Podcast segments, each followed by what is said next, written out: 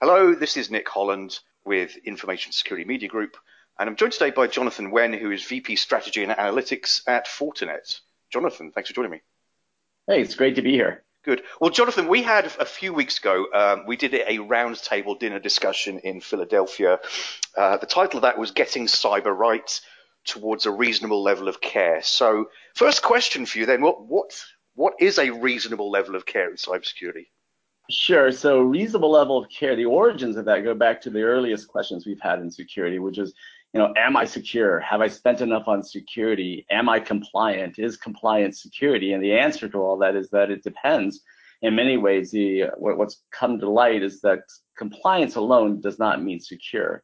Uh, and in the aftermath of some very large incidences at, at Equifax, uh, at OPM, and other enterprise level uh, breaches, um, it's widely now considered that compliant doesn't mean secure, and that when you take a look at the emergency, uh, emerging rather uh, frameworks and regula regulations and best practices, things like the NIST CSF, things like GDPR, things like the California Consumer Privacy Act, things like the New York State Financial Regulations Part 500, they all contain uh, the, the term of art reasonable level of care or reasonable level of due care.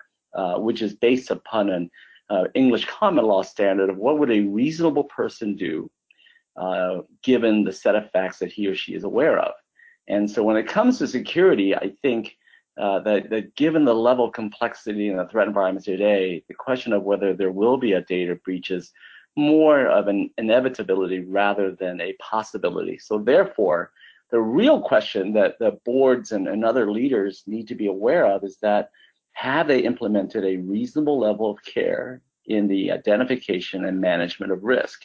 And, and that is a phrase that is found increasingly common across all those regulatory standards. So if it, we've gone from uh, security being a prevention uh, oriented approach to one basically around risk management. And so given that you're, you know that the breach is almost an inevitability, have you taken a reasonable level of care in implementing processes and technologies to identify and, and, manage risk.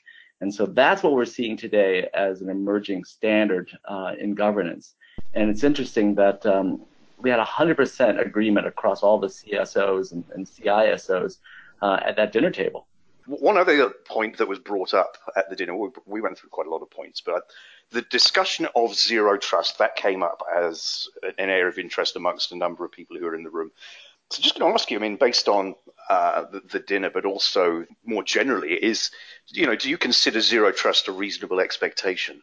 You know, I, I think it is, and, and the reason I say that is that one of the recommendations that came after the Office of Personnel Management breach was a recommendation that the U.S. government implement zero trust strategies, and zero trust is founded back in 2009. In essence, it says the traffic inside the perimeter should be trusted no more than traffic outside the perimeter and that uh, what we're trying to achieve by implementing zero trust um, strategies is that you know all requests for network access are authenticated, they're validated, and continuously logged and monitored.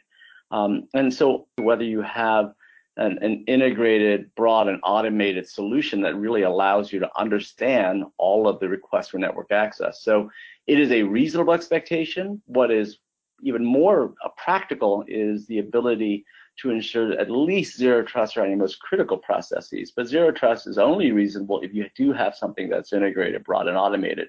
If you approach zero trust in a piecemeal point defense fashion, then I don't think it's going to be a reasonable expectation. In fact, in many cases, um, you know, it's worse to have a plan and not have an ability to implement and execute that plan in a very effective manner.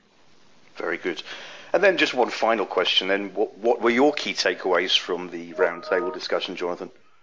You know, I thought it was pretty interesting. Um, uh, when we went around the table, we all had scars. We had scars from security incidents. We had scars from well-meaning people who did very silly things that led to security incidences. We had a lot of nods around uh, the complexity of trying to manage security uh, and resilience in the face of human, um, you know, benevolent actors, malicious actors, uh, mechanical issues, uh, complexity across the board, and everything from technology to processes. and and I we got about 100% agreement that the object of the exercise and security moving forward really is about implementing a reasonable level of care in managing risk. The challenge and most interesting insight across that was that um, while that was universally agreed upon by the CISOs and the CSOs and security professionals around the table, not one person could point to their board and say that their leadership and their board had also accepted zero, zero trust and a reasonable level of care as things that their organization should, should uh, achieve. Right. Uh, and in fact, when when we I asked, you know, so how do you define what the object is of the exercise in security in your organization?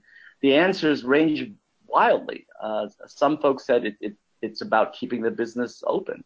Uh, and about being able to absorb the, the, disruptions associated with security incidents to maintain operations.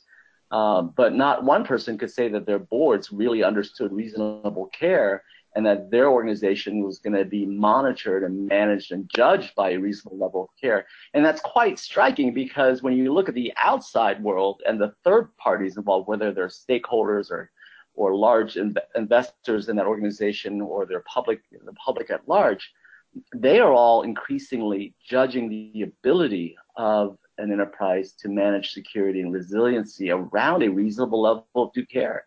Uh, I think the questions that are that are often asked after a data breach, in my experience, is never really about whether you're compliant or not, because once you've been breached, once you've been damaged, once your stakeholders have been compromised, it's almost an academic point whether you're compliant or not. in fact, the vast majority of, of, of financial services that were affected by an incident were PCI compliant as well. So it shows that there are there are weaknesses in comp- using compliance as a standard. What really is asked after a data breach is what did you know, when did you know it, and what did you do about it? And and the underlying assessment of those are questions is that is that reasonable? You know, given that you know that security breaches are inevitable. Well, well, Jonathan, I want to thank you very much for being the subject matter expert at this specific roundtable, but also for your time today. Um, that's Jonathan Nguyen of Fortinet. And for Information Security Media Group, I'm Nick Holland.